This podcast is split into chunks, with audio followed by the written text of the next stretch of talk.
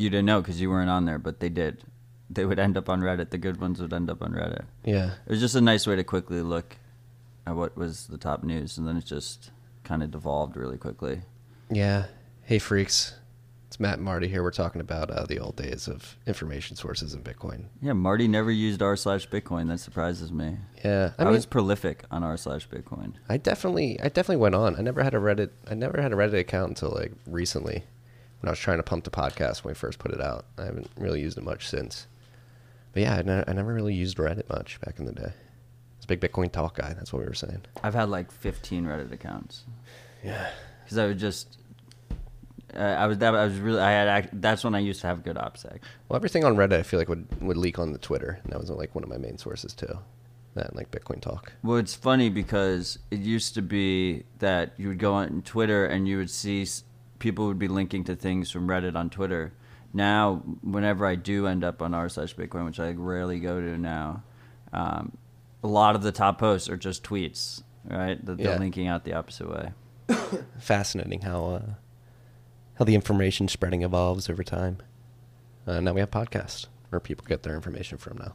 I mean, we had podcasts back then too. They were just fucking horrible.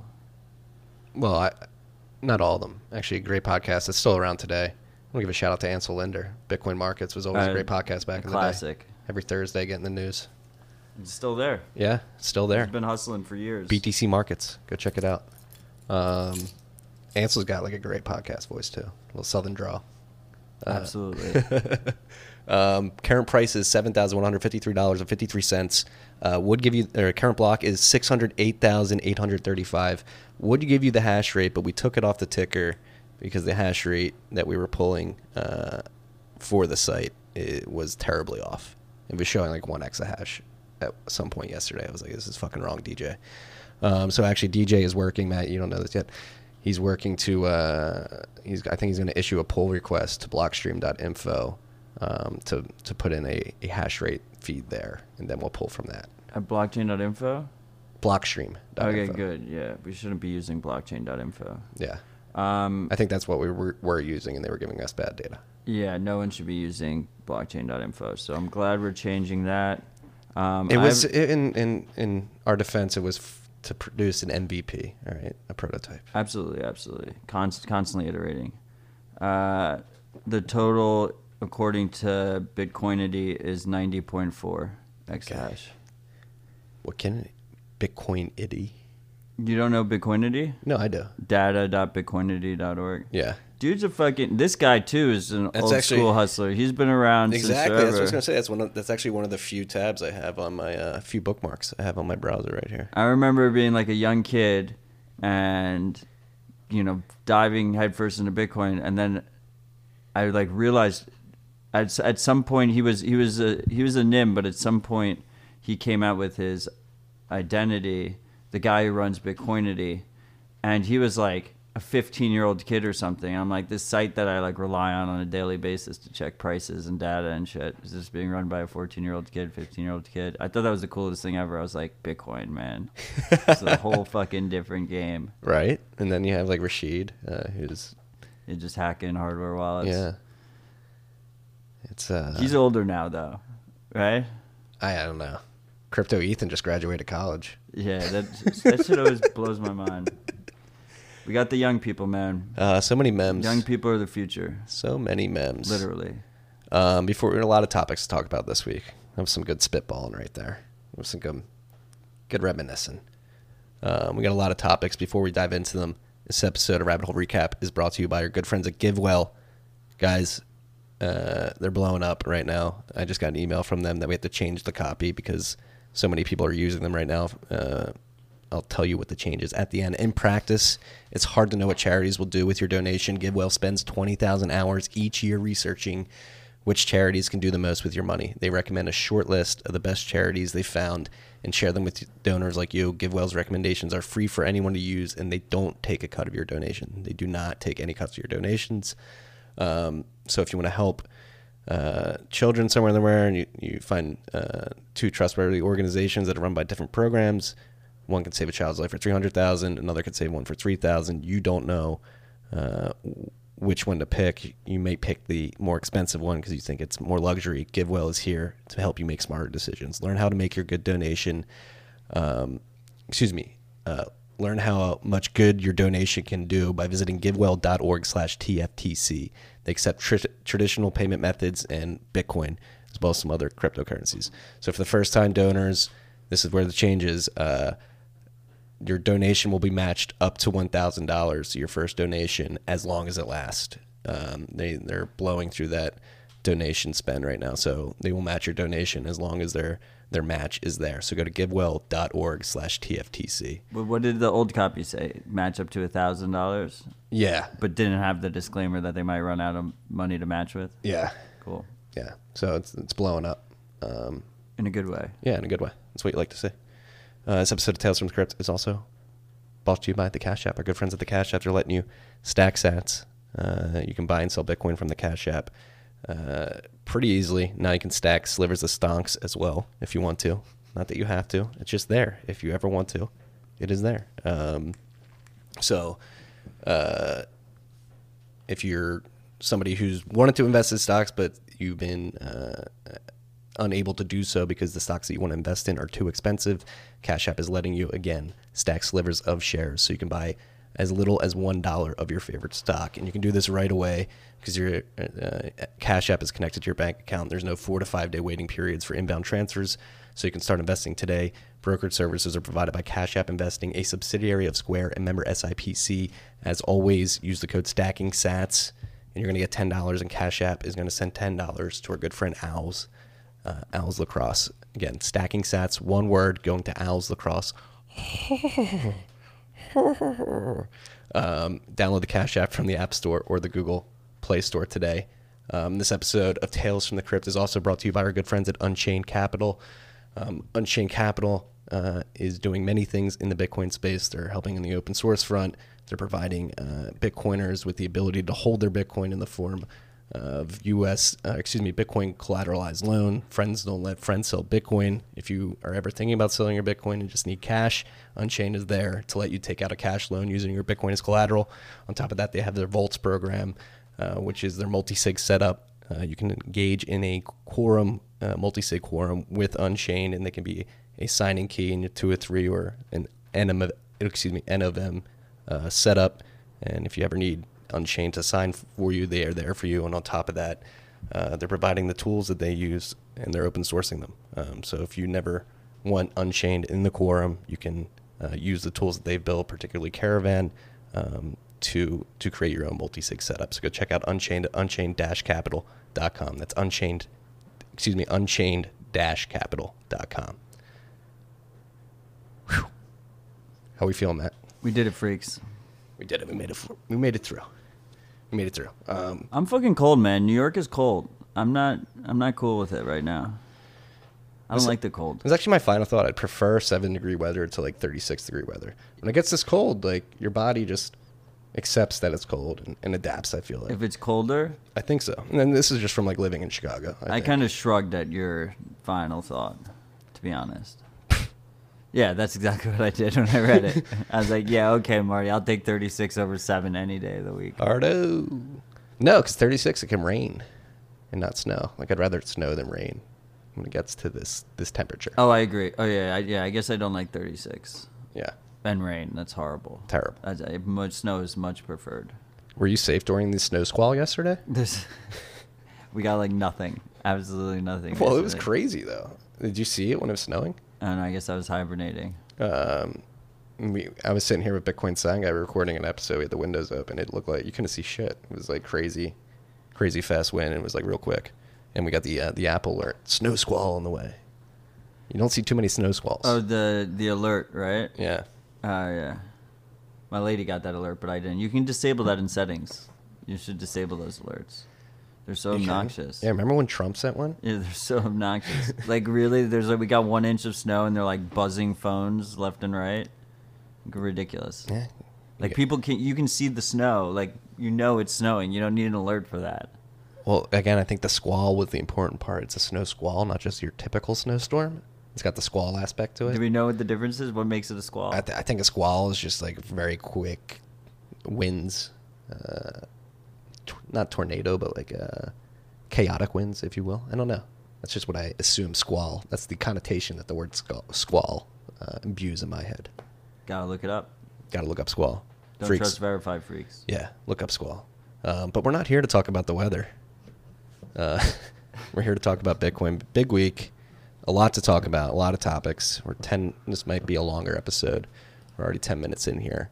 Um, let's start with. We'll follow up with what we ended on last week, uh, which was the uh, conversation about repo markets and what was going on there. And it's just a short comment here. I recorded an episode with Parker Lewis over the weekend and posted that on Sunday. If you're interested, I think Parker does an incredibly good job at laying out uh, the landscape of uh, how this liquidity crunch was created, what's happening, and uh, what needs to be done going forward, and what is currently happening happening in the repo markets. Um, so go check that out. Great episode. Yeah, fascinating, fascinating. Qu- quick 45 minute rip um, or 50 minute rip. But uh, yeah, it's it's the uh, people in charge of our monetary system seem to have uh, no idea uh, of the repercussions of their policies. That's what it seems. I, as I've said in the past, I always just end up market buying Bitcoin when I listen to Parker speak. So Yeah, this time was no different. it is true. He is a he is a mensch when it comes to the Fed. He he has done his homework and uh, knows the fundamentals and does a very good job at laying them out. Um, so definitely go check out that episode, 122. Uh, Matt, I wanted to talk about this last week, but you censored me. Uh, it was too early to talk We about had it. a lot of things going on there. I know the AML D5 regulation, uh, particularly, God damn it, it's two already. Um, bottle pay shutting down rather than implementing KYC. Uh, you are obviously disclaimer and advisor. What the hell happened? Um, just it was just a really sad week. Uh, they've been grappling with the decision for a couple weeks. Uh, AMLD five is this new regulation that comes into effect January 10th um, across the EU. Um, and technically applies to all EU residents, like if you're a business serving EU customers, but especially if you're a company based in the EU.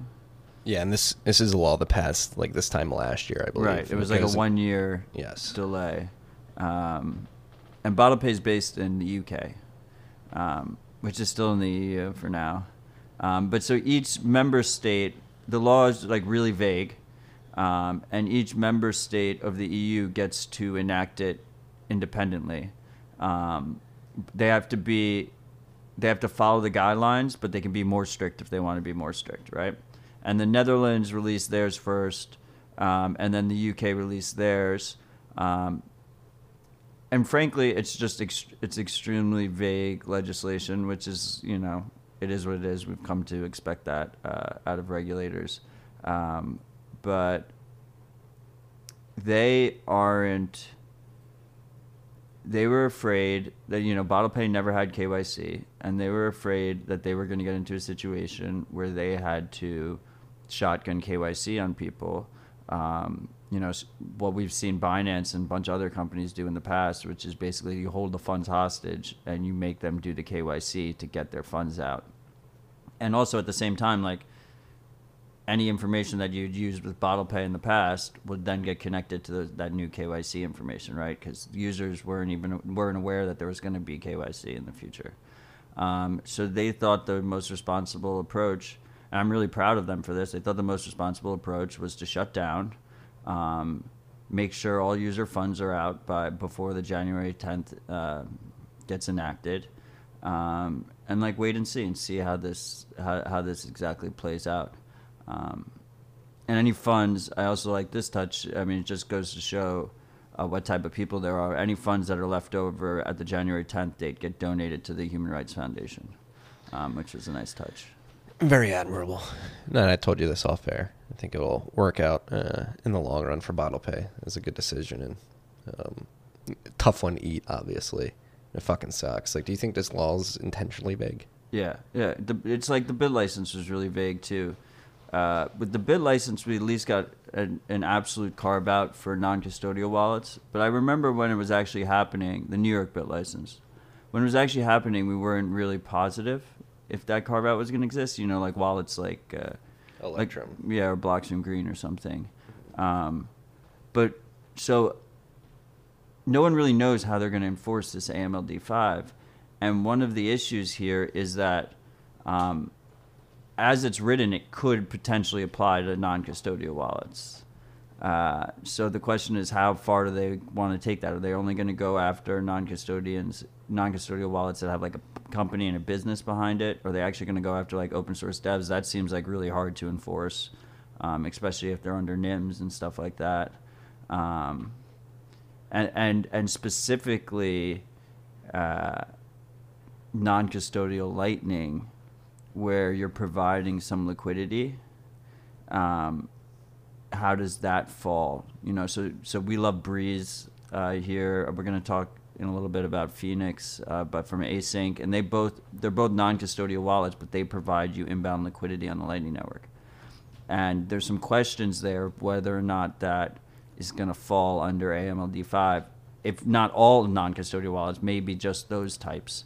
Um, and the whole way bottle pay works is is you know you need to have everyone needs to have liquidity if you don't have liquidity you can't send the payments back and forth so like a lot of the takes people have had uh, in terms of it's because it was a custodial wallet like there was a plan in place there to move it to the to a non-custodial model and no one's sure if that would have been if we if if they would have had to they might have had to implement KYC anyway, um, and hold funds hostage to do it right.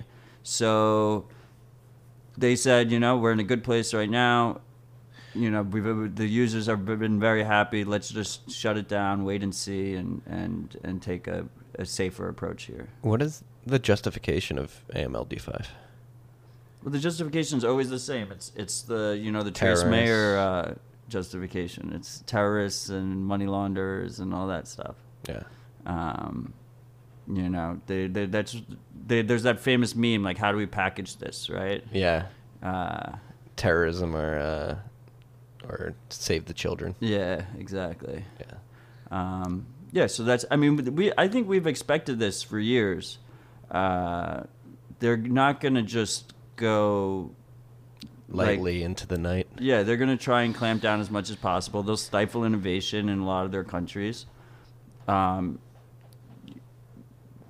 you know, innovation will move abroad. It'll move to different jurisdictions. There'll be the whole jurisdiction arbitrage type of thing. I mean, we have with there's a. I, it's interesting that no one really has been talking about AMLD five, and I think it's because everyone's like been in their like war rooms trying to figure out how their company's gonna fucking handle it, and don't want to be on the record saying anything.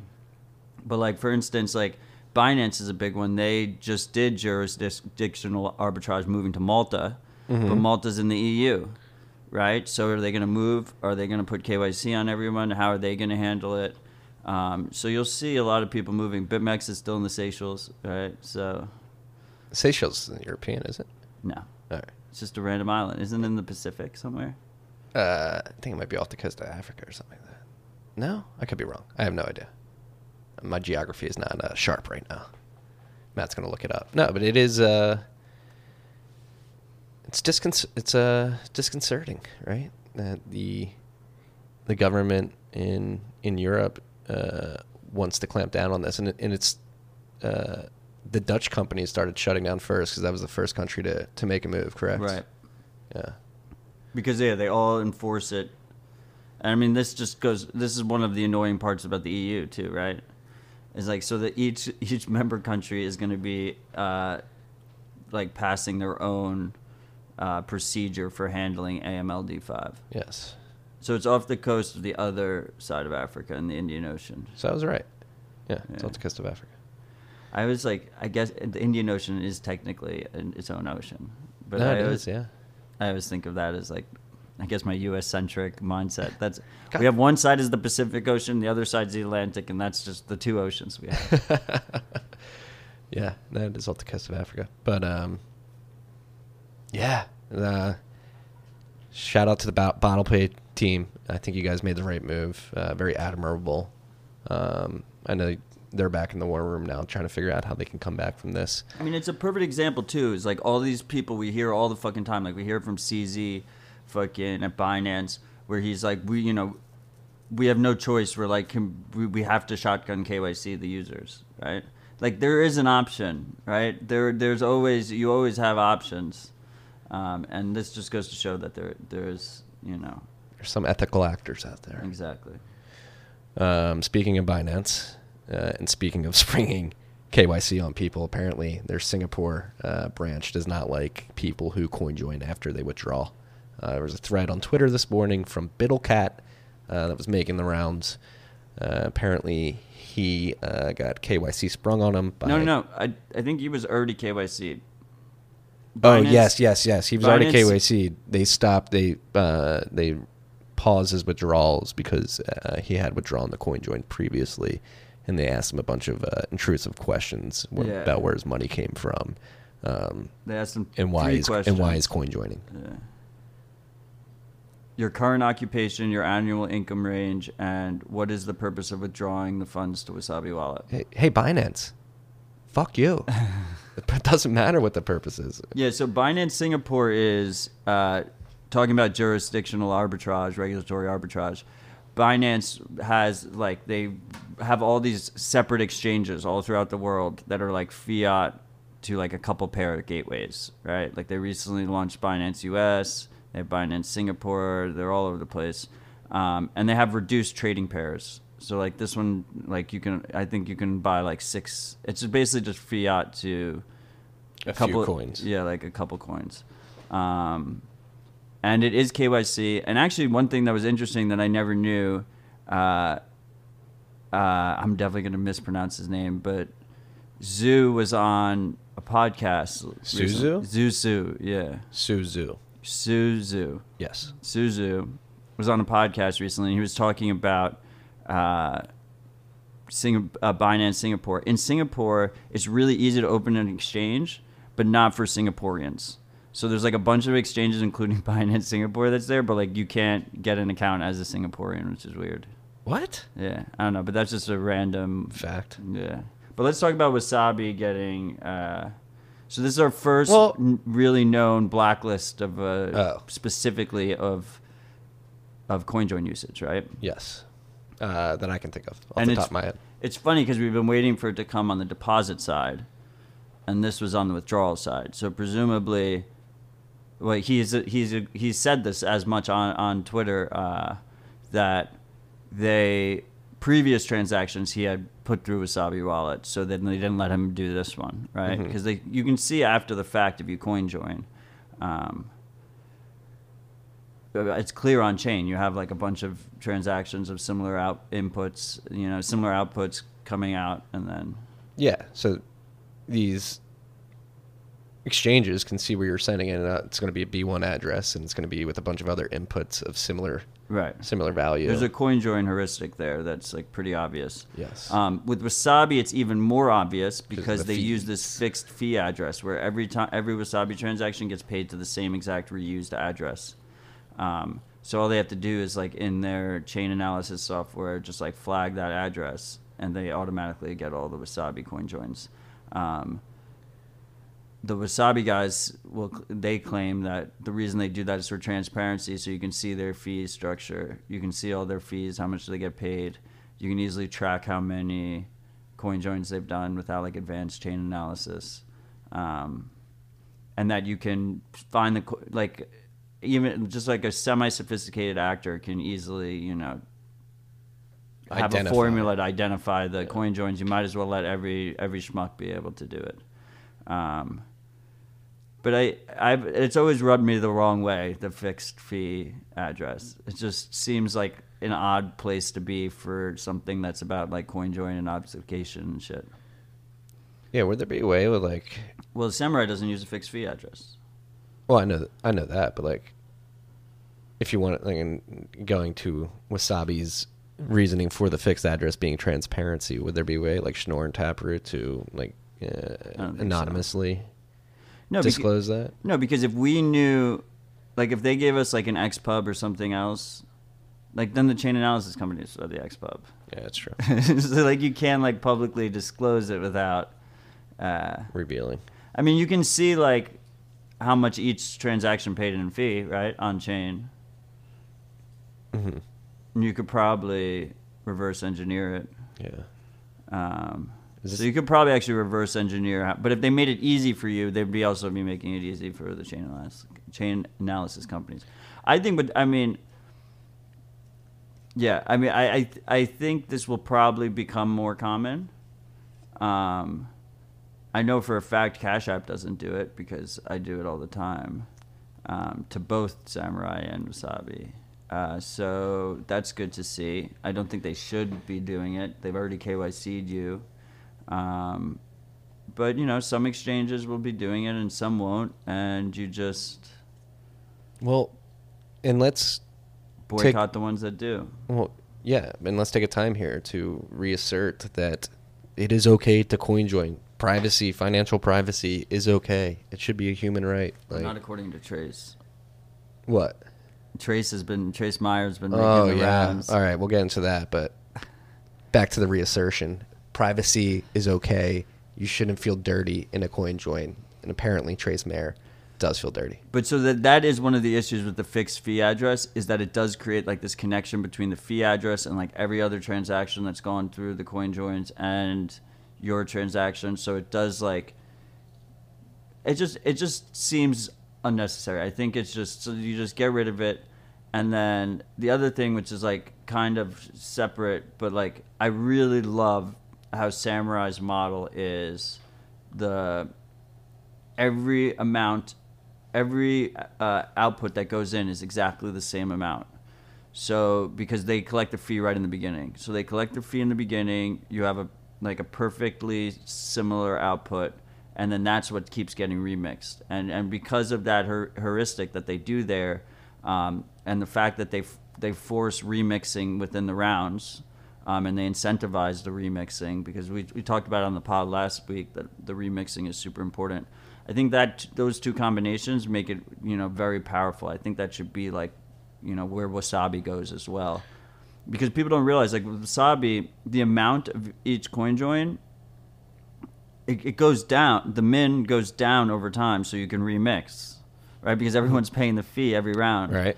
So, so like when you're at the end of the day, you, got have a all bunch of different outputs. with all different amounts, Yeah. ever, ever so slightly different, right? But they're all different amounts. It's not, uh, and they're all be paying this fixed fee address. Yeah. Uh, so I really think that in that way, the samurai model is is strictly superior.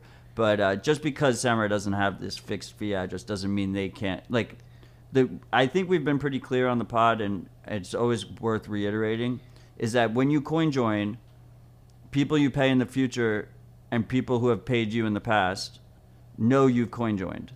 If you do it properly and you don't fuck anything up, it'll be a lot harder for them to actually see what your you know what your current transactions are, follow you through the chain, but they'll see that you went and you started coin joining. They'll know you went you started coin joining. On the other side, they'll know you coin joined in the past.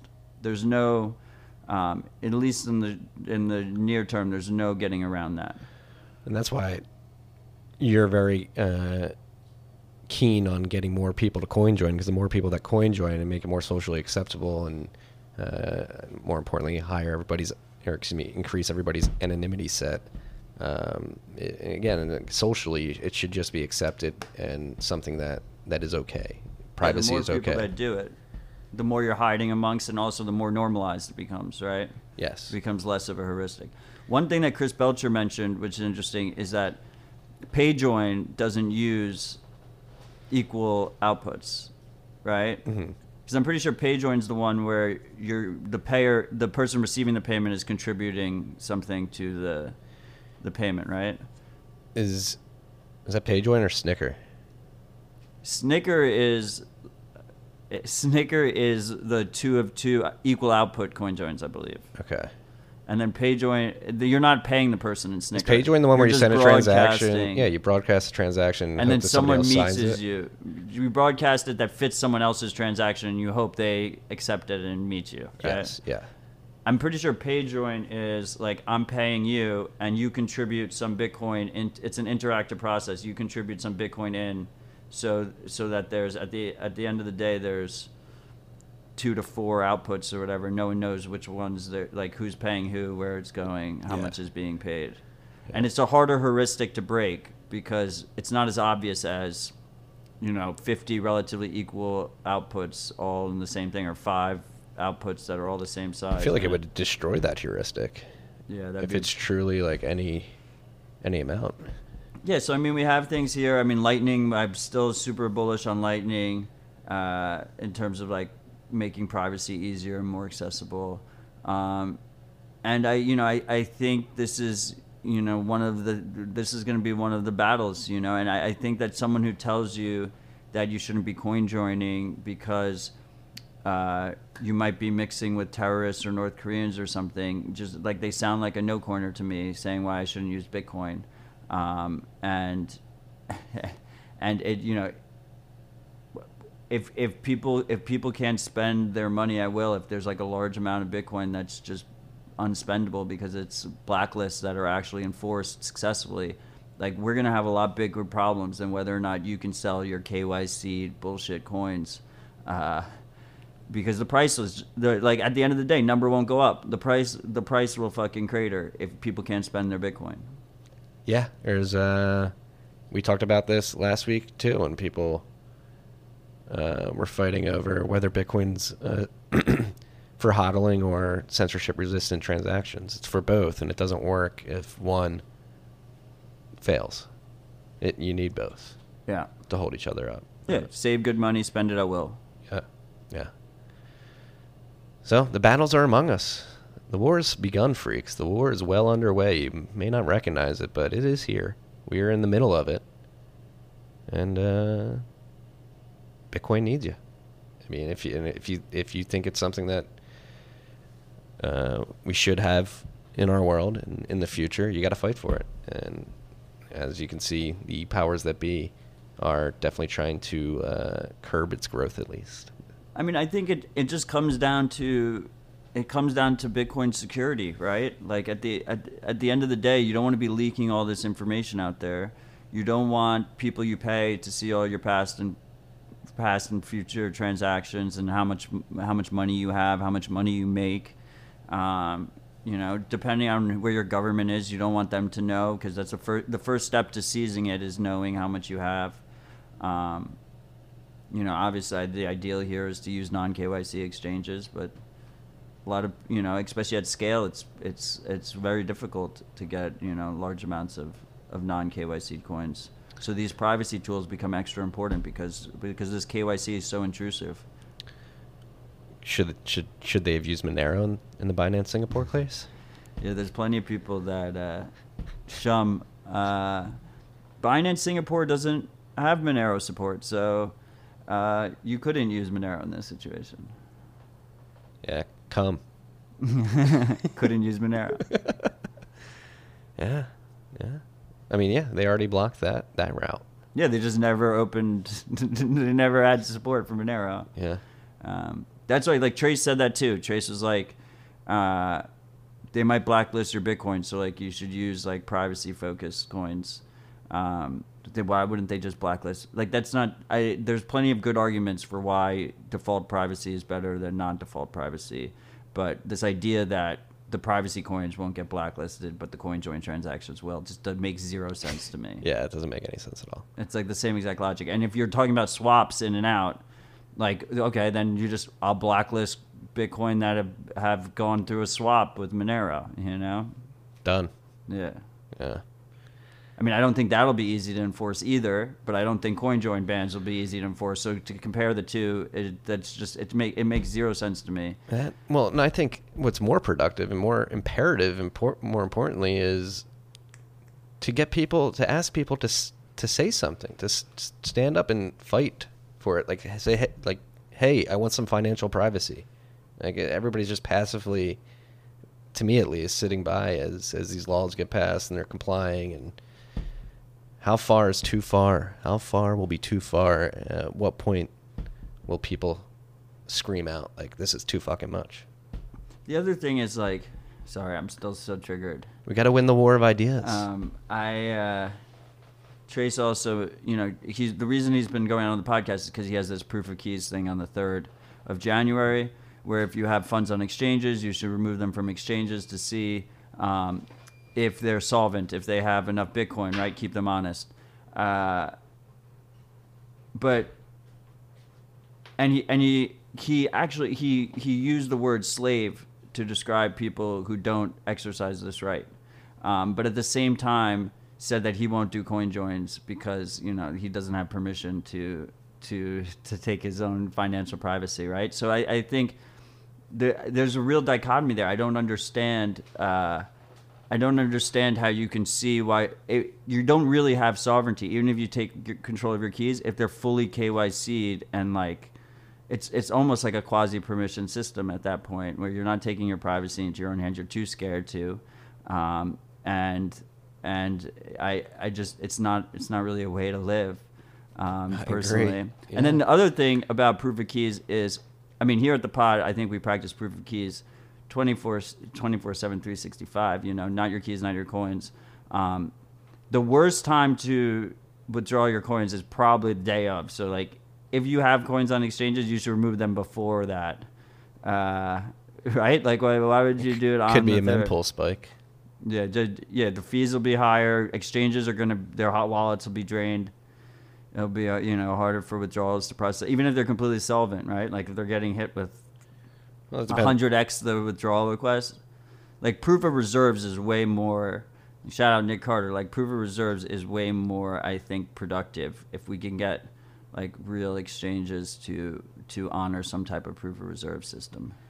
Yeah, what is Bitfloor the only one that's been doing proof of reserves for like five years now? Tiny ass little exchange. in right? the UK, and they just then went Bitcoin only. No, isn't that CoinFloor? That's what I just said. Yeah. You said Bitfloor. Are they No, two I different coin, exchanges? No, CoinFloor.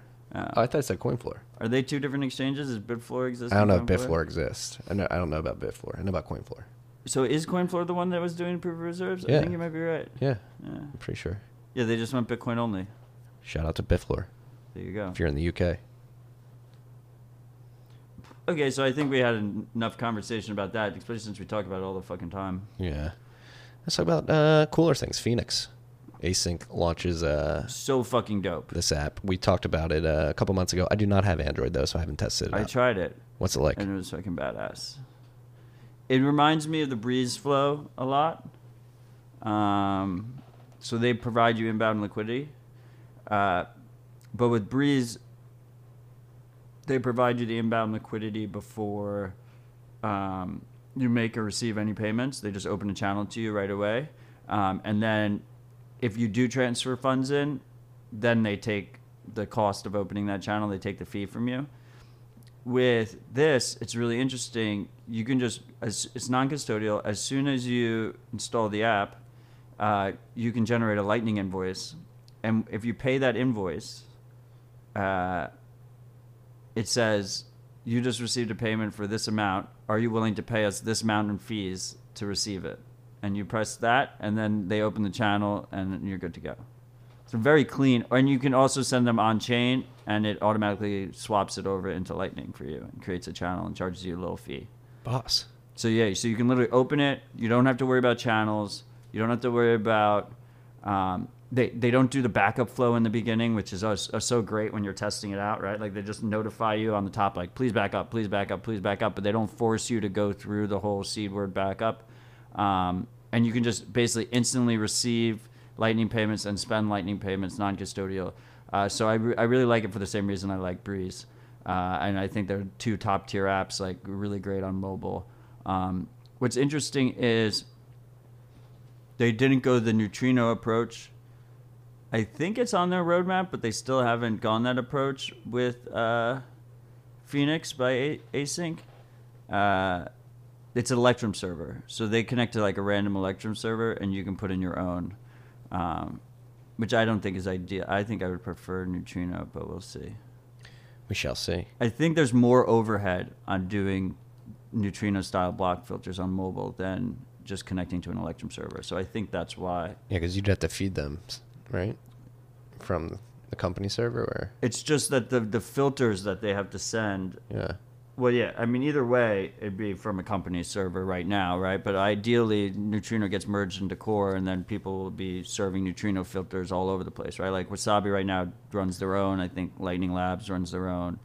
Um, but I think the bigger issue is I think the actual data load, like the amount of data that gets sent in the filters, um, is just way higher than when you connect an Electrum server.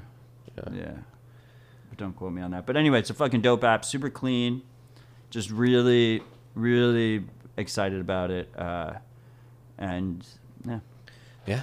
Staying on Lightning launches, C Lightning version 0.8.0 was released. Blockstream's got a good huge. Medium post out on it is a huge, huge uh, update. Let's walk through it. Uh, Big one's multi-part payments. You get multi AMP. You get AMP. AMP is finally here. Uh, you can splice in, splice out, uh, extend. It's extending the plugin capabilities uh, and a bunch of other stuff. What? Uh, and this is going to help like combine channels together as Well, well. multi-part payments. I mean, it's it's what it sounds like, but uh, it's fucking huge. Uh, is, is is so like right now, uh, if you wanted to pay someone with Lightning, you have these channels, right? Like imagine them like an abacus, and you can move the the balance back and forth, the amounts you can do. But there's a cap. Whatever your your largest payment is maxed by whatever your largest channel is route is to the user, the receiver. In in multi-part payments, you'll be able to basically send a bunch of little payments that all add up on the final side as the the amount you're paying. yeah, cross channels, which is pretty Yeah. huge. So it makes liquidity easier um, because you know you're not limited by your biggest channel uh, in terms of the amount you can send, and it makes private. It could make like right now in current implementation, um, there are some privacy leaks still, but it, it's significant improvement to privacy, especially going forward. Um, because just think about it, you're sending multiple little payments all through different routes on the network, um, so you need to control way more nodes if you're trying to to spy on that transaction. yeah, it's huge. Really cool. So you but you need both the both the, both users need to the payer and the receiver need to have it um, have have AMP support in order for it to go. Um, Lightning Labs doesn't have it out yet in LND. Pretty sure ACINQ does, um, and now C Lightning does. Uh, Rusty Russell of Blockstream, he's been working on C Lightning. He was on Stephan's podcast this week. Definitely well worth a listen. They talk a lot about multi-part pay- payments, um, multi-path payments. Yeah, go listen to that one. Um, it's happening slowly but surely. It seems so. Big updates this week. Go check out. Uh, go check out Phoenix, and if you're running C Lightning, make sure you uh, upgrade. Or I don't want to force you to upgrade. If you want to upgrade and start testing out version 0.8.0, it is now Oh, released. yeah, Phoenix is Android only, but it's going to come out on iPhone next year supposedly. boss. I can't wait to test it out when it does. Uh, speaking of new updates, Wasabi Wallet, uh, which was the topic of conversation earlier, they have a new release out too, version 1.1.10. The big one for this is it has Bitcoin Core baked into it. Bitcoin Core is now, So you just go into settings, toggle it on, and you have a full node as well. yeah, it's all coming together. And then It'd be cool to see Bitcoin Core just bundled in a bunch of shit. I think that's already happening. Yeah, like uh, Jack Mallers Yeah, talking about that on. Zap. Like Yeah. that'd be fucking ideal. Yeah. Um, I think it's going to happen. Uh, staying on the updates, Coldcard, new firmware, uh, version 3.0.6. If you're running or using Coldcard, excuse me, make sure you upgrade that firmware. It's always good to stay up to date with the firmware. Especially if you're using multi-sig, it seems like there's a similar vulnerability to the single sig uh, change Change. vulnerability. Uh, there's they haven't released full details yet, but it, it does have a as does have in bold there that if you're using multi-sig, a disclosure will be released and you, the update fixes it, so you should fix it. Yes, and uh, you should you should update. Yes, and we'll use this as a reminder to remind you freaks if you're running a Trezor T, make sure that's updated with the latest firmware as well because it has that bug that Matt was alluding to where uh, if identified and uh, and attacked, you could uh, have the the change of your transaction sent to a hacker. Yeah, Yeah. Just update uh, before you send transactions. You know, you should go check the firmware updates for your uh, your hardware wallets. Yes. Um, And they like the KeepKey got owned by Kraken too last week. You saw that? oh, I did not see that. I but I that. think it was just. It seems like it's a similar own as what happened to the Trezor, which is neither of them have secure elements, uh, like the Coldcard and the ledger do. Um, so if you have physical access, you can extract the seed. Um, and I think I remember when Ledger did it to Trezor, they were saying like the device, like the idiot device, like if they were going to build a device that just any idiot could plug into Trezor and pull out a seed, it'd be like $110. Kraken said it's $75. um, so in in that case, I mean, I don't think anyone should be using a KeepKey. They're just like giving them out for ten dollars because they want to get you onto Shapeshift's uh, KYC platform uh, and read all your pub keys, um, which is fucking crazy. Uh, but I but just- with with if you don't have a secure element, it's extra important. Like if you're using a Trezor, if you're using a Coldcard, it's uh, not Coldcard, uh, KeepKey. It's extra important that you use a strong passphrase because the passphrase isn't stored on the device. So if they extract your seed, they still need to then brute force your passphrase. They have to basically rapidly guess your passphrase, uh, which they'll probably get through eventually, but it gives you some time. And then just try and prevent physical access as best as possible, right? Yes, yes. Um, I mean, I operate under the assumption that if any of these devices are physically uh, taken by anybody, that they're fucked. Yeah, I mean the secure element's a huge improvement um, because you're able to encode stuff like you know 13 wrong pin entries and the thing just wipes itself. Yeah. Um, but yeah, I mean that's the assumption you should take. Um, yeah, and just the the number one thing you can do is to just have multiple methods of storing things, storing your Bitcoin. So it's just like if if one fails, you don't lose everything. Yes, diversify. Diversify your custodial risk. Um, last update that we're talking about uh, Ronin UI for Samurai Dojo has been added. Um, So this was actually independent, but uh, like it's not out of the Samurai team. It's independent yes. contributors, but it's basically like a nice UI for setting up Dojo. Uh, Dojo is Samurai's full node suite. Um, we've talked in the past about it. Uh, usually you have to use command line, but they set it up so you have a nice little UI for setting it up. It's it's relatively easy. You get a Raspberry Raspberry Pi 4, uh, which are they're pretty cheap nowadays. I mean, it just came out, but they're pretty cheap. Uh, and an SSD, and you just throw this Ronin on it, and then you have a Dojo, and then you connect the Dojo to Samurai Wallet, and you can use your full node with Samurai, and you can use it with Whirlpool to do mixing and stuff like that. Um, again, it's all coming together, baby. It's all coming together. and on that note, my Nodl Dojo shipped as well, so I'm pretty excited for that. I'm excited for you. I'm very excited. I'm excited f- for you and selfishly because I want to learn about it. And Sexy piece of hardware. It's faster too. It's red. Oh yeah, always. Um, here's another cool thing, and these have been popping up more and more recently. Uh, the BTC Pay server integration uh, for M5 stacks uh, Sats. They added the Well, Sats. no, to it, right? it's just M5 stack. Yeah, it's M5 stack. They added Sats to it, but Yeah. um, M5 stack is that uh, sort of general purpose hardware. Uh, I believe it's uh, based out of Japan, correct?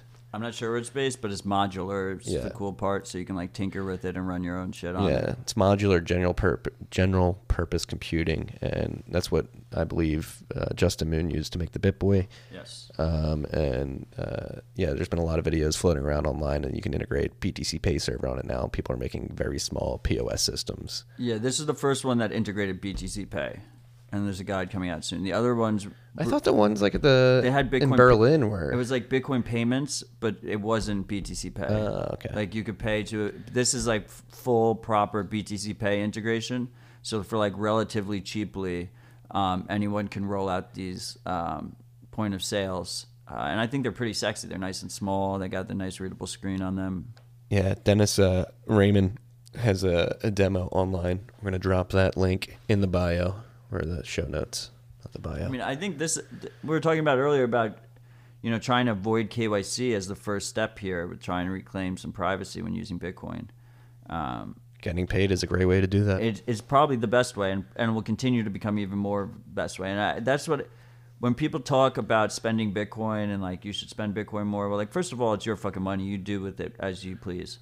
Um, but I think merchant spending with Bitcoin. In, t- in 2013, we had this whole thing where like everyone wanted to get people to accept Bitcoin, but they were just converting it to fiat. So I, there's going to be two things here. Like Bitcoiners will be more likely to spend Bitcoin on things that they can't spend otherwise, like fiat's not accepted, um, where the where they think the the merchant is keeping the Bitcoin, and where the merchant offers a discount, and the merchants will offer a discount because I know I me personally I would totally pay five percent you know receive 5% less for goods and services just to not have KYC right you're paying for that you're paying a little a little bit with a discount to not have KYC Yeah, no, and just anecdotally, from personal experience, it's having BTC Pay and being able to watch uh, people buy from our merch store with Bitcoin and send us shout outs and whiskey and dime bags. Um, it works, and it's been a great way to like passively just make Bitcoin. Yeah yeah and you don't have that KYC overhead which is fucking fantastic Yeah, yeah. so I think we'll see that more um, And that's that's the other thing with the site, like, merchants. and it's like the, the big argument that's been going on too. Like, fuck all the arguments. Everybody needs to calm the fuck down. With like, you're damned if you're do, damned if you don't, right? As a Bitcoin, quote unquote, Bitcoin company, for us, like, if we don't, like, we tell people to hodl. I think that's most advantageous in the long run is to hodl. But uh, if we do have a store and we're Bitcoiners, we have to offer payment in Bitcoin. Like, I'm not trying to. I, am scamming people out of their Bitcoin, but hey, that's your decision to spend your but Bitcoin. we also accept dirty fiat exactly the, the option is it'd there. be a little hypocritical if we didn't accept Bitcoin Exactly. Yeah. Exactly. We have to. We can tell people to Um, hodl, but then also tell them. To I think eventually what we should do is we should offer discount if people pay in Bitcoin Yeah. we just our store's not sophisticated yeah, we're enough not to do that we, yet We're not But in sophisticated enough. principle, Operation in principle, we're there. In principle, we're there to offer a discount if you pay in Bitcoin. Yeah, we're working I think that's the path going forward. Yeah, we got to figure that out. But yeah, I mean, this is I, it's a ridiculous argument. I I don't even want to talk about. It. Like it's no one there. Maybe there's one percent of people that think hodl means like hold forever and never fucking spend ever. You know, like I that is the most ridiculous interpretation. Um, just you save money and you spend it when you want to spend your money. You know, like that is. Uh, and, and we personally think dollar cost averaging is like the easiest way to invest in this super volatile asset, right? so you mix those two together, and if you're dollar cost averaging and your salary is in fiat, like do you have even less incentive to spend your Bitcoin because you're actually net buying Bitcoin every week? Why would you, or every month, or whenever your dollar cost average is? Why would you? Um, not just take some of that fiat and spend it everywhere that accepts fiat. yeah, exactly. I mean, yeah. Instead, you're paying the transaction fee, and then, maybe they're converting it back to fiat anyway. It's ridiculous. You're preaching to the choir here, brother. Ridiculous. It's uh, it is ridiculous. But yeah, people have to fight about stuff. Um, Especially in times like these. Yes. This really reminds me of of 2015. Yeah, because that's what Bitcoin does to you.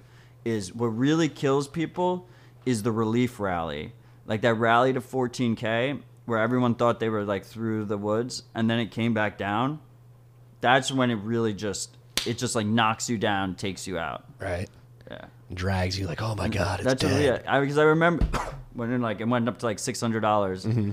In like 2015 or 2014, and everyone's like, "Moon, it's going moon." I was right. All the haters are wrong, you know. And then it came back down, hit new lows, and it was just killed everyone. Yeah, yeah. It is. Uh, Bitcoin is a a cruel mistress. She uh, she's a cruel bitch. Um, speaking of cruel, Alex Gladstein. We shouted him out before. He's not cruel, but he uh, he goes to talk uh, talk about how cruel regimes. I'm blowing this segue. All right, Alex Gladstein. What a boss! what a boss wrote a, wrote another great article this time for Quillette, which is getting a it's not the most mainstream publication, but it's uh, more mainstream than than uh, just the crypto bubble or the Bitcoin bubble that we're in. He dropped three posts this week in three different outlets: right? Quillette, CoinDesk, and Tor's Tor. blog. Yeah, and Tor's blog. it- I thought it was really funny because I I think we talked about him last week or the week before, and I was like, he's the best shill in Bitcoin. Like when I when I like sit down with myself, I'm just like Matt, be more like Alex when you shill Bitcoin. You know, like he, I, he just has such per- persuasive arguments. He's very good with his words, and I, I felt like he was listening because he just went on like a uh, he went on a sprint here, just content, content, content. content, content, content, content is key. That is the game we're in. All three posts were great. I recommend reading all three of them. The Quillette one was was extra special because it's mainstream, more mainstream. Um, but I thought the Tor one was really good. Uh, yeah, it was just you know, Bitcoin has free speech money basically. Keep on keeping on, Alex. Are you okay over there? Need some water? I'm coughing, man. I think it's the air heat in here. Yeah. Got dry air outside, the heat on in here. Yeah. You're blaming the atmosphere at the studio. It's the squall. It's the squall. um, couple more things to touch on here. This was uh, making the rounds this morning. There was a couple. there was a few banks that were. now I'm coughing. Jesus. Um, It's contagious. a few banks that were affected by a glitch in the Fed system this morning, which delayed direct deposits nationwide. And I just wanted to throw this. Well, you threw it in here, but I want to talk about it because we were talking about it earlier. It's like, holy shit! Imagine if this happened for like two weeks. If this glitch lasted for like two weeks, and people weren't getting paid. Like you, you could just go on Twitter and see people talking about not getting paid this morning and how angry they were. It was interesting. Like a half an hour after it usually comes through, people are already complaining. and they were like livid. It would be shit would devolve so fast if this if this persisted for like more than a week. It is crazy how fragile this could be. Why is the Fed even involved in this shit? I didn't even know they were part of this process, the They're- direct deposit. They're the they're the clearinghouse at the end of the day. That's what everything gets marked to, or excuse me, written down. And I just never, I never expected that in the direct deposit flow they were, you know, They're the final ledger. Well, that's what like that's what freaks me out. I guess uh, does this have something to do with the repo markets? I'm not saying it does, but it's like yeah, it's a couple couple of uh, questionable uh, moves by the Fed towards the end of the year here. This uh, being a software glitch is what they're blaming on. I think Capital One was the bank most affected, but there were others as well. Um, but yeah, again, like but Capital One blamed the Fed. Yes, Capital One did blame the Fed. Um, and now again, like it is like again going back to the Twitter comments of how angry people were. Like imagine, again, we talk a lot about how people are working paycheck to paycheck in this country. Imagine if people didn't get the direct deposit for like two weeks straight. Like how fast would shit develop in this country? Well, it reminds me of that horror story in New York where it was the reverse. Remember, instead of getting their direct deposit, it was all they got pulled money pulled out and then exit scammed. Yeah, yeah, that bank they like ran with it. Here, The payment processor. take a sip of my water. Thank you, Marty. I'm, di- I'm dying over here. Yeah, I'm like I, I feel like I'm about to give you CPR. It's like Nah, that'd be weird. It's sparkling. Yeah, that's good. Um, yeah, so that that happened, and and again, just it was just a reminder of how fragile the system can be, and like how much we take all this shit for granted. You just think that, oh yeah, I'm gonna get my direct deposit in the morning. It's gonna show up. There's gonna be no problem. Uh, stuff has to happen in the background to make that happen, and sometimes that can get fucked up, and it happened this morning. And of course, like all the people came out and they were like, Bitcoin never goes down. Bitcoin has gone down sometimes, like rarely. Just say rarely. Yes, It's amazing yes. uptime is like 99.9 or something. There have Like, been- We can stand behind that uptime. We cannot stand behind Bitcoin never goes down. Yes, yes, it. Uh, factually, you can't say that. It's not a fact. Yeah, so it's not a fact. shill Bitcoin properly, please. Yes, chill lightly and properly. Um, and the last topic, the big topic, we should probably riff on this for a bit here. Uh, what I wrote about in the Bent this morning, and uh, probably the big story. You freaks have probably heard about it by now, or should have heard about it if you haven't. It's fucking insane. Uh, actually, good journalism coming out of the New York Times. Got to give props for props are due. We talk Great shi- blog. talk shit on the blog that is New York Times a lot, but um, Stuart Thompson and Charlie uh, Walzer, I believe. Let me uh, find get the correct last name. Um, They always have the best infographics. And the best parallax graphics here uh, at the Times. Warzel, yes, Charlie Warzel and Stuart Thompson wrote a piece, and basically they had uh, a source approach them, or sources, excuse me, approach them from a uh, company that collects location. Uh, uh, location data from cell phones and sells it to marketers. And basically, these sources working at this company approached the the two journalists at the New York Times because they were so scared of the amount of data they had and how uh, people were using it. And so they actually gave uh, Stuart and Charlie access to a chunk of the data, not even all the data, just a s- ch- tiny sliver of the data. And uh, Stuart and Charlie basically walk through how they followed a bunch of people, uh, high-ranking military officials, celebrities. Because they pretend it's anonymized, but like if you can see everywhere a phone's been, you can figure out who the person is. Yes, yes, exactly. But that was scary. Like these two journalists just did this themselves. They were handed the data and they constructed these profiles of uh, people based off the metadata, and basically showed that they were able to follow people who were in meetings with President Obama and the Pentagon. So this is like different apps you have installed on your phone, like weather apps, stuff Yeah. like that. Um, that are all that information is then aggregated and sold and moved around to and companies that linked you to have your no phone idea ID. exist. And, And they pretend it's anonymized because technically it doesn't say your name or your phone number next to it. But if you look at the location history, you can figure out who the fuck it is. yeah, like I said it in the Bent, I was like, ah, I, I thought I, I think yesterday nothing would have shocked me. This shocked me. Like how? I wasn't like that shocked. They just I mean, just the fact that two journalists were able to paint these yeah, they these, display it well. these profiles again, uh, like One thing that shocked me was that they show the Pentagon and the White House, and you see like tons of information there. So to me, that says that they're just blind. yeah completely oblivious to this issue uh, because their own people are being tracked using it, right? Like, and it reminded me of uh, what was it like? It was it was a Fitbit competitor or something. Like their data, their publicly accessed data, like showed a bunch of like secret military bases yeah, around yeah. the world because all the all the agents would be running around with their Uh, activity running around the trackers circle behind in like the, middle of a desert somewhere. Yeah. Um, So yeah. they're just oblivious. That's not great. That's, not, good great. at all. Well, and I wrote about this is what I said in the Bent today. Like it's the way this stuff is architected, right? Like the way cloud services work, the way that you trust these companies with your data instead of having the data yourself and custodying the data yourself and, and pushing that data out instead of having these companies pull it from you. Um, I think the internet in its first iteration, at least up to this point, may have failed from a privacy perspective. Like we may need to restructure the stuff from scratch, and it may need, I think, it does need to be built using cypherpunk tools. And just brought uh, Timothy May um, up in today's letter because the uh, specifically the um, the signature in the emails that he used to send. Rest in peace, Tim May. Um, crypto anarchy, encryption, digital money, anonymous networks, digital pseudonyms, zero knowledge, reputations, information markets, black markets, collapse of governments.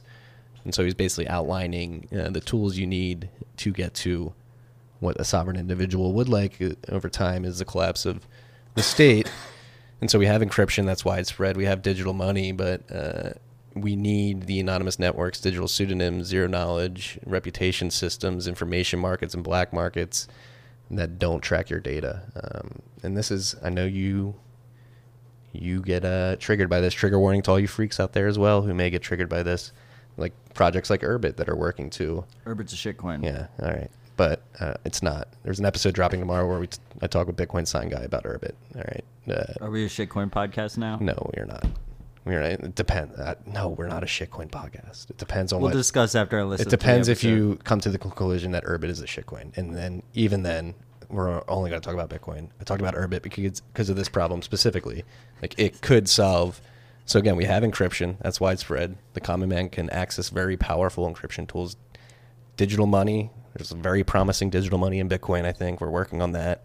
But the anon networks, digital pseudonyms, zero knowledge, and the reputation systems that can only be built on top of, uh, in my opinion, systems where users hold the data and hand it out uh, in a permission way. Um, we need to build those networks because the networks that we have now, the internet, uh, Facebook, the social media landscape, and all that stuff is basically a digital panopticon that I don't think we'll ever be able to tear down. We need to we need to build something side by side to that. Yeah, I mean, I think I this idea that regulators can protect you and that politicians can protect you is just never going to happen. Um, so, like, stop waiting for them to get their act together. Like, we need we need to solve this with tech. Like, you, you need to build systems that just can't be censored by design. You know, can't be uh, abused at scale. Um, That's- and that's the only solution. There's no there's there's no other solution. Yeah, and it's it's scary if we don't do it. If we don't do it, we are fully surveilled. Enter the panopticon. We are the panopticon's here, freaks. Exactly. It is here. Yeah. It's just whether or not uh, the powers that be want to use the panopticon. They can at any moment They're decide to use it, right? They're using it. When they can decide to use it more overtly. Yeah, absolutely. Like China. Yeah. Uh, I mean, on that note, I would like to give a shout out to at Hybrid Soul. Uh, he sent me a PGP encrypted DM this week, so thank you. Here we go, hybrid soul. Uh, appreciated that. Um, let's see if he figured out how to decrypt it after I responded to him. Um, the other thing was there was it just broke. Uh, Polo, Poloni- Poloniex? Poloniex. which was the biggest shitcoin casino in 2017. Circle bought it. Circle bought it, brought it to the U.S. Oh, it was already in the U.S. Circle bought it, added KYC to every account. Um, it, it absolutely killed their value prop because these shitcoin casinos, you know, people don't want KYC on them. Everybody went to Binance. And now Justin Sun of Tron Fuck Justin. Sun. led a group that bought Poloniex from Circle at a huge discount, brought them outside the U.S., uh, kicked off all U.S. users, um, which was really easy to do because everyone had KYC'd, right? Um, and now they just opened non KYC accounts. so they moved out of the U.S. and now they can be a proper shitcoin casino, uh, have no KYC, and it's like similar to Binance, uh, where there's the only limit is like withdrawals. So ten thousand dollars you can withdraw per day uh, if you're not verified. You just need an email address.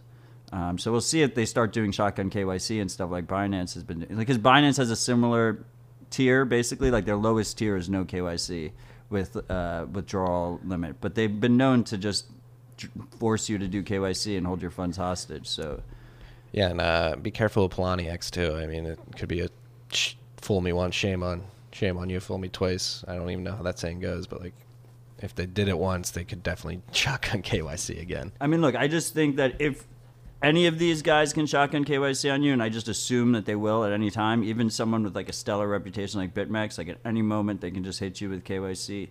Uh, and you should just assume that that's the case. But I think more importantly here, it just really highlights, I think, that like you can't you can't run like a fully regulated shitcoin casino. It's just like it's an oxymoron.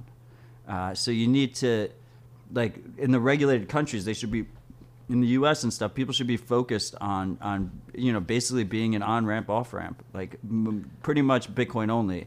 You know, if you want to add like one or two other chains there, uh, so be it. But I mean, it should be a Bitcoin only on off ramp. You know, what we've seen with Cash App, what we see with River coming out.